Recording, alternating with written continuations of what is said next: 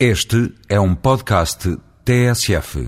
No seu texto opinião de sábado passado no público, Vasco Polido Valente, a propósito do sucesso da empresa Bial, destacou a triste realidade identificada por um painel da Comissão Europeia de que Portugal possui uma enorme fraqueza na área da investigação e da criação de conhecimento.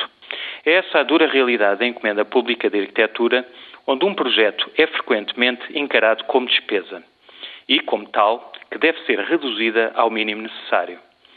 Para o cenário ser outro, deveria perceber-se que um bom projeto é investigação e conhecimento e resultado de um longo e penoso processo de trabalho na procura de uma obra única e competente. Contratar um projeto é investir em pensamento. Paradoxalmente, existe um decreto-lei com tabelas para cálculo de honorários de obras públicas que deveria ser a referência fixa para estabelecer a justa remuneração. Contudo, dado o aumento brutal de complexidade dos projetos e das especialidades envolvidas a coordenar, está bastante desatualizado e a carecer de uma urgente revisão. Para o tornar ainda mais obsoleto, é frequentemente posto em causa pelo próprio Estado que o criou, promovendo concursos onde o preço é muitas vezes fator único de decisão. De igual modo, outro critério crónico de escolha é o prazo. Como resultado, ganha o arquiteto que dá mais de 50% de desconto e que é especialista em detectar a posteriori toda e qualquer justificação por falha do dono de obra para não cumprir os prazos utópicos que propôs.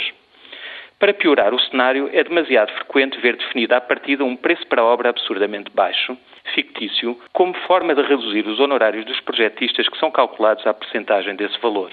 Por fim, outra praga que se vem abatendo sobre os arquitetos são os cortes orçamentais, mas em obras que respeitavam os limites impostos, sem previsão de verba para o projeto do corte em si. Pressupõe-se assim que esse corte se faz a direito, como se um edifício fosse uma espécie de barra de salame. Se o autor não quiser assistir à mutilação da sua arquitetura, que financie do seu bolso o trabalho para o evitar.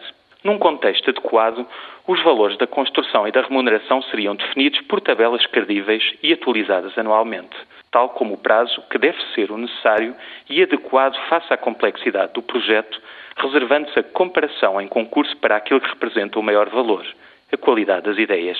Está assim criado o terreno fértil para a mediocridade generalizada e para a ausência de ideias com a chancela do Estado.